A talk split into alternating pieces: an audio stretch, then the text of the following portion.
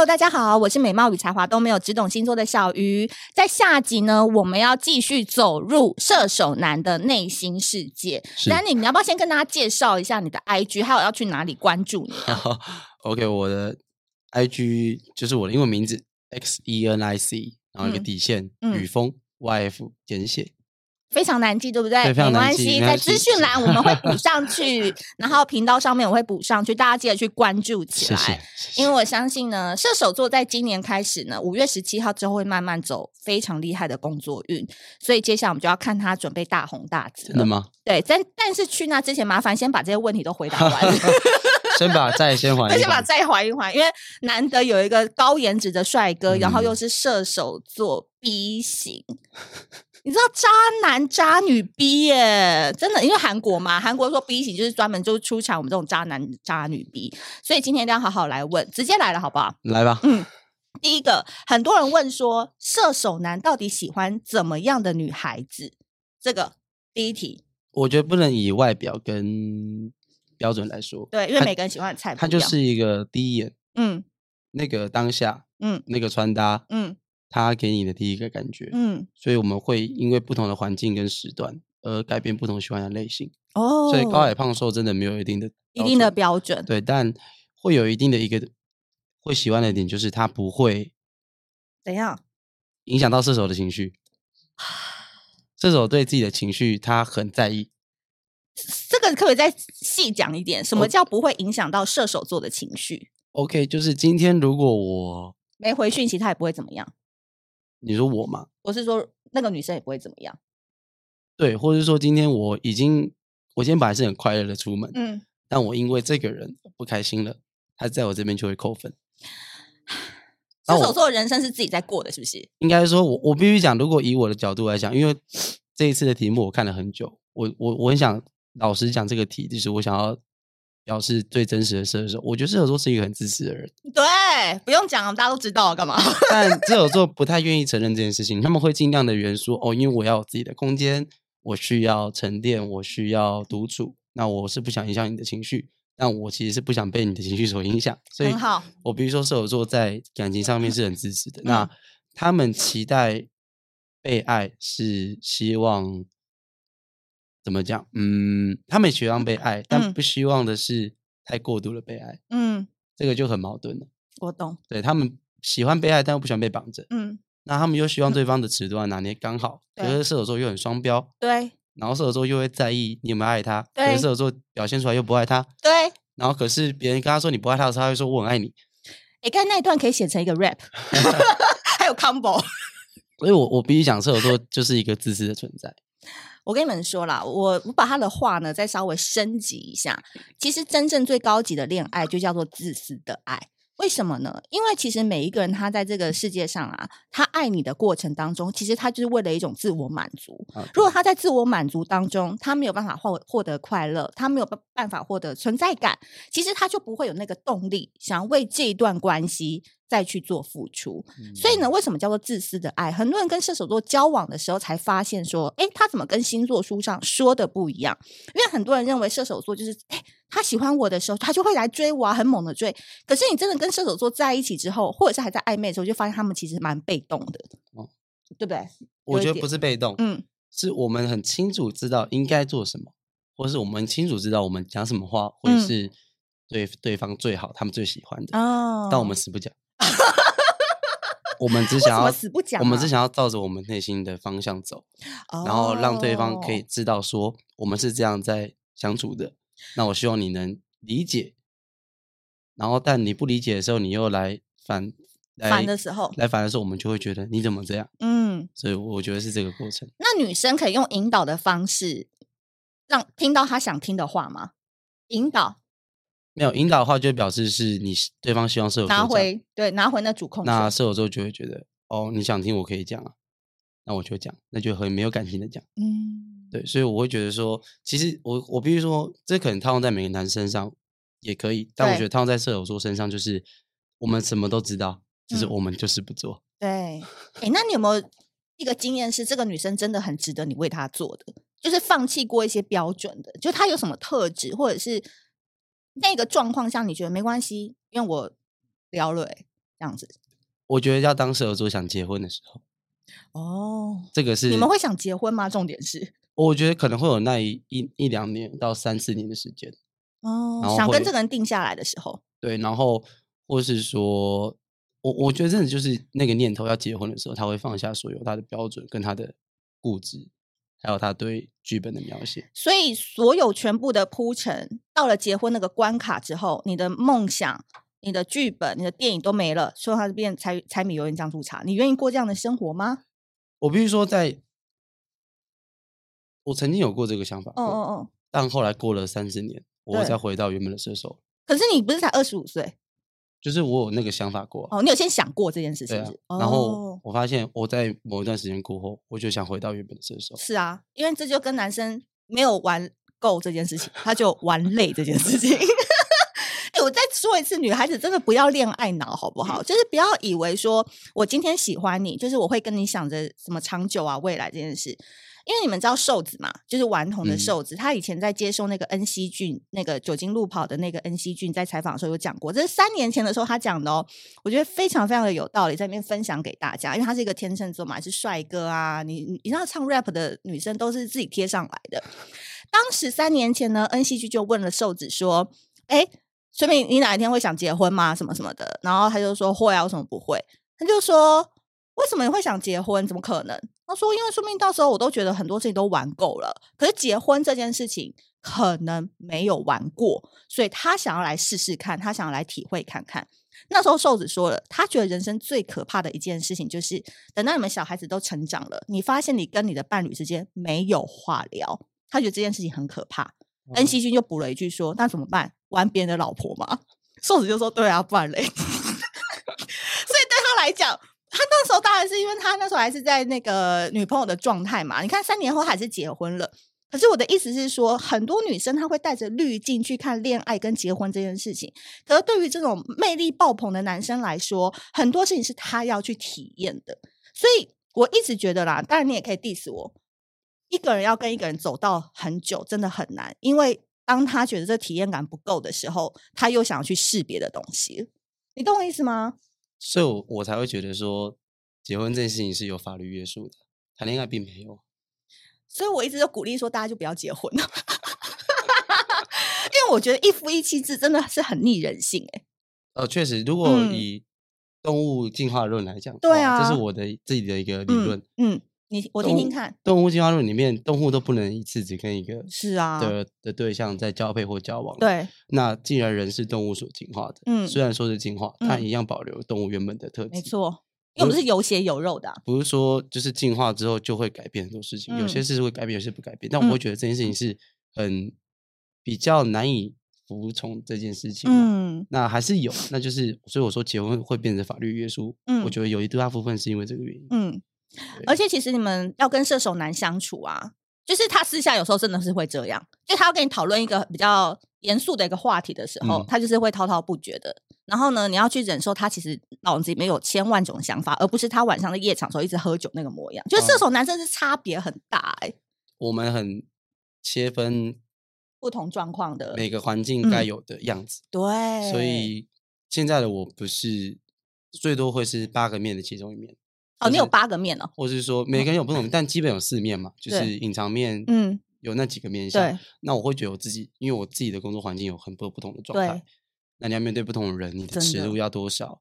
你身上拿捏该说不该说，或是说了之后会有什么后期效益？嗯，这些都是在我们脑子里讲想过的一个画面。所以啊，你一开始要吸引射手座，你也不要想说要不要吸引，对不对？我如果回到最原点问题，因为根本就不知道你会喜欢哪一种型。嗯，反而是那种越不在意。嗯，这个人，你要越贬低射手座，他就越想找你。我必须这样讲，就是你越看不起射手座，他越想挑战你，他越想接近你。你越是捧着射手座，他越不在意你，因为捧的人太多了。啊，你再说一次，excuse me。喜欢射手座有趣的人太多了，但是嫌弃嫌嫌弃射手座的人，嗯，呃，你要说一定有。嗯，那会骂我们的也会有，但是不把我们当一回事的，嗯、我们反而会很在意这些。哎，我跟你讲，他们射手座就下半身是马嘛，所以他就是永远要追逐那个他追不到那个猎物嘛。可是你不能用那种太直接的方式，而是你有些地方你高他一等，啊，对，然后比如聊天，然后讲的，哎，不好意思，我听过，累累的，或者哦哦哦哦，就有点你知道瞧不起他内内内容，是吗？累累的啊，可能就觉得说，哎，他好像也还好，没有那么普通，没有那么 special。我觉得是因为我们很喜欢看一些有的没的，像。哦，我看书、看心理学，嗯、然后音乐或是都很多天文，嗯之类的。嗯、那我们会发现，这个人有我没有看过的东西的时候，我就会对这个人非常有兴趣，我就想知道他的东西。那一旦我知道完了，我发现也就这样子。好的，那我就可以撤了。来，这这一段你们要录音 repeat 三遍，因为我之前已经提醒过大家很多次，你们还是要持续踩射手男坑，就是这样。我就说，你们跟射手男交往，不要一上就自己脱光，不能脱光，好不好？我们那个胸贴还是要贴着，最后那个不能把它撕开，因为他真的就是了解完，然后就说哦，下一位，我再去探寻另外的。因为我那时候认识的射手座是，他对我们这个世界很好奇，嗯，啊，好奇完以后，他可能过一阵，他就去酒类的世界，再去找他一群朋友，嗯，那可能过半年，他想要做生意了，他就会再跳到做生意的群里。所以有时候射手座，我觉得让人家觉得蛮靠北的，也是这个点，就是你觉得他那时候跟你这半年当朋友的时候超好的。可那半年之后，他想要换一群朋友的时候，说老实话，他也可以换的。我们换的很自然啊，嗯，就是没有任何的需要过渡。真的，真的好。还有一题是今天加码题，那个下午的时候他们发给我，就是说射手男是可以复合的吗？复合的吗？嗯，可以复合吗？就是如果我跟你分手以后求复合，让你求复合，我觉得是要射手男亲自去提。啊，他们现在问的就是因为他没提嘛。就是女生想要复合啊，这我觉得我就说射手男是很自私的一个人，就是我们觉得，嗯，我们会复合点是我想要定下来，或是我觉得我在你身上找到我以前的自己，以前的自己，对，就是那个很纯粹，可能我跟你谈恋爱的过程，我有一个很纯真的自己，嗯，是我怀念的，或是我想要找到的一个舒适的地方，对，或者安全感。那我在你至少我知道在你身上我有一个安全感，或是。你是我之后未来的对象，嗯，那个长远的人，才有可能会讲那么多废话也太多了吧？你们射手座在求复合的路上没有说哦，可能跟这女生在一起还有点利用价值，我就回头啊，反正都还蛮熟的嘛，身体啊、心理都还蛮熟，就先回去复合一阵子。可是射手男其实心理过程超长的，没有没有没有，我们我我觉得我们不会因为是利益关系而要复合，哦，我们会反而是靠自己。哦，你喜欢任何东西是自己。双手挣来的是吧？不会是需要靠女人，或是靠别人哦。靠别人更不可能，靠女人更不行。对我们来说是这样。就是、所以这题是打妹不行吗？你说复合，复合这件事，复合我说一定可以。那我怎么可以引诱他复合我？怎么引诱？没有没有没有没有没有没有。现在都一直发自己的比基尼辣照，没有意义。我们会觉得很烦。就是你越出现在我的生活当中，我就觉得我会觉得很烦，因为。我们就觉得没有感情，很刻意，然后你又要发，嗯、那我该看还是不该看啊？又不关我的事，那越频繁出现，我们就越不想要接近。好啦，各位各位那个小仙女们，就是我头有点痛，你自己主持一下好不好？我觉得今天听起来，就是射手座其实是一个蛮绝情的人呢。呃，在。他讲自私是蛮好听的，但在女生心里，就是整个听起来整个过程，哈，小鱼听完这两集，觉得心情很低落。到底要怎么知道一个射手男喜欢我？我们讲点开心的好不好？给所有可能正在跟射手男暧昧啊，射手男难恋也好啦，就是我们有点希望。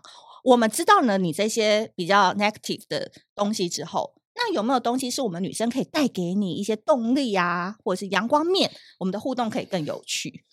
嗯，要怎么知道射手男喜欢你哦？没办法，是不是？还是是关落音？问一下陈陈家祖先。其实我觉得，当他有意无意出现在你身边的时候，表示他有兴趣。什么叫有意无意啊？就是那种，哎，你怎么会突然出现在这？那其实他已经想好他，不是很老梗哎、欸。对，但我们会尽量弄得不会那么老。我们会尽量想到很多方法去证明这件事情。等一下，你要怎么用的不是很老？你有用过这一招吗？我们有没有一些实际案例可以听听看？实际案例哦，嗯、思考一下。比如说我去楼下丢垃圾，哎，怎么刚好在这？哦，因为我搬到你家隔壁了。没有没有，OK，好，我想到一件事情。嗯。诶，有一次刚进校园的时候，健康检查。嗯。那我可能对一个女生感到非常的蛮喜欢的。对。嗯。那那时候要打针，嗯，那我先打了，嗯，那前面有六个护士，嗯，我特别走到那边告诉他，这个护士打的针不会很痛，我就走了。很细节，就是我。就这样，我就跟他说这个不会痛，嗯，然后我就撤了，嗯，然后我就我就没有再回头去找他聊天，哦，然后我就一直有意无意的出现在偶尔会有这种这种状况出现，嗯、那这种你就可以大家意识到说，哦，这个人可能你要想嘛，有这么多护士啊，有这么多女生，嗯，为什么就只跟你讲？那他有 gay 到吗？那个女生有 gay 到吗？没有。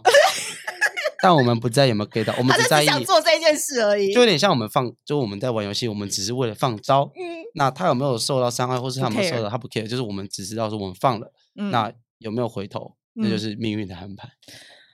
小细节哦，都是小细节哦，都是小细节哦，对不对？哎、欸，真的心不细的女生很难观察到哎，所以所以才会说有人招不到射手座原因就是这样，因为我们放的时候是、哦、很细、很突然的，然后也没有要给你准备。还有没有？还有没有？还有没有比较大一点、粗一点的？你这太细了。我粗一点，粗一点，给我们一点粗的。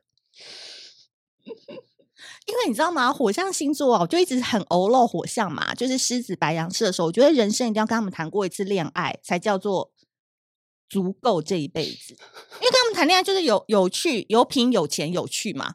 那他们真的很爱你的时候，也是愿意在你身上投入的、欸。我讲真的。真的他不像那种你知道水象星座啊，什么双鱼巨巨蟹，还没爱你的时候就开始跟你玻璃心，这边搞一些有的没，不会不会不会。但是前面很难，就这个细节没抓住啊，就没有办法想到后面的大餐。我想到，是想到了吗？嗯，呃，有一次有带一个对象去吃饭，嗯，那我刻意选火锅，火锅，嗯，因为。他是长头发，嗯，那我刻意选火锅是因为我特别前天先买了绑头发的。哦，这种漂亮的，嗯，漂亮的绑头发，要么就是那种一般绑头发，一般绑头发。然后，当然我也是笃定这个人不会带这个东西出门，嗯，那我就会说，哦，你是有点麻烦头发，嗯、然后我就会亲自拿给他，嗯，然后回到车上再敷上一个护手霜之类的，就是是一连串的细节上面，就是很小很小的东西，我们不做大东西，因为做大东西很没有 sense。哎、欸，你是不是每天到哪里都有镜头在拍啊？呃，你要这么讲，必须。我人开车的时候，可能都觉得哦，哦，现在这个 pose 不行了。对，我手一定要摆到我要的位置。嗯，那窗户不能全开，可能要开一点点就好。若隐若现就是这样。应该说，我们人生，我们我们的生活活得很累，但我们活得很喜欢。哎、欸，他很认真在讲，然后我在旁边笑，这有点不尊重人啊。不会，因为很多人都这样讲，就是我们无时无刻都会有一个状态在。记得了哈。所有的射手座男生，他都以王子自居。我再讲一个案例好了，大家知道五月天嘛？五月天就是一个非常标准的射手团嘛，因为三个成员呃五个成员当中有三个成员都是射手座。嗯、那其中阿信他也是一个射手座，你知道吗？因为其他人在形容那个阿信的时候，你们就可以把他当做是一个射手男的标准来看。第一个，他不跟人家一起睡，哦、就他出去外面的话，他是一个人单独一间。然后第二个是随随时随地他都要保持一个王子的状态。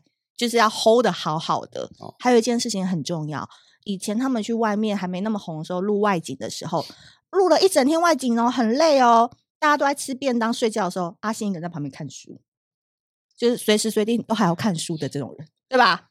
我这样讲可以吧？我拿阿信来跟你比耶，你凭 什么啊你？我我不敢的。阿信其实阿信反而很专情，我必须称赞他。射手座里面来讲，嗯。我觉得很专情，对。那其他的东西，我必须说是就是射手座，对啊。他要的他要的生活仪式感，他要达成，嗯、他会觉得他那个状态上面就是要看书，对，或是我就是要想事情。所以你不要说人家成功不是没有理由，人家可以写出那些词，那些那个一直唱一直唱一直唱都唱不腻的歌，他就是平常就是都有在下功夫的。可是你说这样子的男生，他那么追求他的理想跟那个他所想要的人生方向的时候。女孩子，你们就要想想看哦，你在他这个人生路上，你扮演什么样的角色？他们要的可能不是小情小爱，要去接送你，要去，他们没有，他们要的是大方向。可是如果在这个大方向当中，你可以理解他花了百分之九十九趴都在他的人生追求上，你那个一趴，你能做一些什么样的角色辅助，对不对？呃，如果以我来讲的话，我其实把感情放得很后面，嗯，就是我是以人生追求。工作，嗯，家人、朋友，嗯，在后面才会是才会是恋人，嗯，所以基本上有任何的事情都可以先越过恋人这一块，嗯，这是我觉得很对方很辛苦的原因。可以啦，应征他助理啦，好不好？应征他助理，喜欢他就先当他助理，让他进阶也可以，好不好？我们就发展出这样这种这种地下情，非非常好。最后呢，二零二三年 Zanick 有没有对自己有一些期许？然后我们等下来抽牌。OK，其实期许我觉得还是在音乐上面的道路要继续加油啦。那因为我们现在就是有在慢慢的往上升，那在创作上面也有一些新的突破，所以就是我通常是这样，我不喜欢把话说的太满。那就是希望默默的祝福自己可以越来越好。那自己就是其他在餐厅上面，当然是生意兴隆了。哎，大家如果想要那个去哪里可以找到你啊？餐厅可以讲吗？餐厅可以啊，餐厅就是、啊、哦，就在 Plan B 是在东区的一间、嗯、呃餐酒馆的店。对对，它是欧陆式的风格餐厅。然后另外就是水云馆嘛、嗯、，The Bed，嗯，The Door 老品牌的，嗯，嗯对，大概这两间。但我自己还有在跟朋友合伙开公司做辣椒。辣椒，对对对对对，辣椒不是我们的最爱吗？哎，要团购吗？每天带带一个那个试吃表给你。好，没问题，没问题。然后接下来呢，我们先帮他开了这一盒恋爱式。他第一个就是你的命定之牌，叫做“你正走在对的路上”。哦，那很开心哎，我正走在对的路上。对，他他现在走的方向都是他自己想要的，然后没有任何的那个偏差。然后我们来看一下后面怎么说的，我大概念一下就好了。不要给任何关系留后路，不担心后路的方式就是把前路走得更长。你只要愿意往前走，那就是对的方向。你的人生大道靠自己的双腿走出来，慢慢走就会发现不一样的风景。然后你的 challenge 要怎么样让这个运越来越好呢？要多出门爬山哦。然后你看最后一句，与爬山专与爬山专家射手座一起玩，你就是射手座啊，你就是自己啊，这个一定要供起来。接下来自己去独处，对，想一个问题，然后边洗牌边抽。想个问题哦，嗯，简单的就好，不要太难喽。边洗边想，我好多问题哦，一个就好了啦。我们接下来解牌是一题两万，一题两万。OK，好，用非惯用手帮我抽一张牌，哪一个？非惯用手哦，好，比较不常用的那一只。然后这样子抽，随便你。觉得这个吧。好，你的问题是什么？我的家人未来会不会更好啊？哦，你的家人哦。OK，好，你的家人未来会不会更好？哦，你抽到的解答是保持天真，保持幽默，做你自己。哎，他问他家人，他后面写的这个字，我一定要念出来。第一行就写尽情大笑，长生不老。你要跟你的家人多说干话。人生就没有烦恼了。他说：“其实你不要假装自己很厉害，任何事情你为什么都要自己扛呢？其实你跟你家人只要讲讲看干话，跟他们互相吐槽，就可以恢复战力值，你就可以继续往前去打拼，回到初心。你的问题，请你用幽默的方式来看待，做出你可以笑得出来的决定，那就是答案。怎么有可以吗？可以吗？就是你不要把这个问题想得太严重。”然后多跟他们讲一些无谓。就我跟我家人对话都蛮 严肃的啊，真的哦。就是我会觉得他们会不懂我在干嘛，嗯，那他们会想要了解我在干嘛，嗯，就会言语上面我们沟通的方式会比较激烈哦。那因为是独生子，所以懂。所以今年开始，每一个人遇到小鱼都是他转运的开始。所以这张牌就是家人牌，所以约他约家人去看脱口秀吧，好不好？如果很多事情不能讲的话，我们就用一场脱口秀或一个好笑的电影就可以解决了。我觉得人生啊，就是人生在世跟家人的关系，其实有时候不是自己能决定的。但是如果你既然有心来解决，我必须说这是最难解决的课题。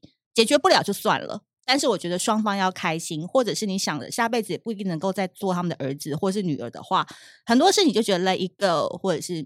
放宽心，对吧？放宽心、嗯，好哦。不晓得为什么话题会带到家人身上啦。我们也是祝福 Zanick 在二零二三年会越来越顺利。那如果想要持续关注 Zanick 的话，麻烦关注他的 IG，然后有任何射手男问题都跑去问他，好不好？射手男专家，那那会很难过哟。最后有没有什么话跟大家说？呃，二零二三远离射手男，欢迎射手男来找我。那我们下次见，拜拜。谢谢小鱼，拜拜。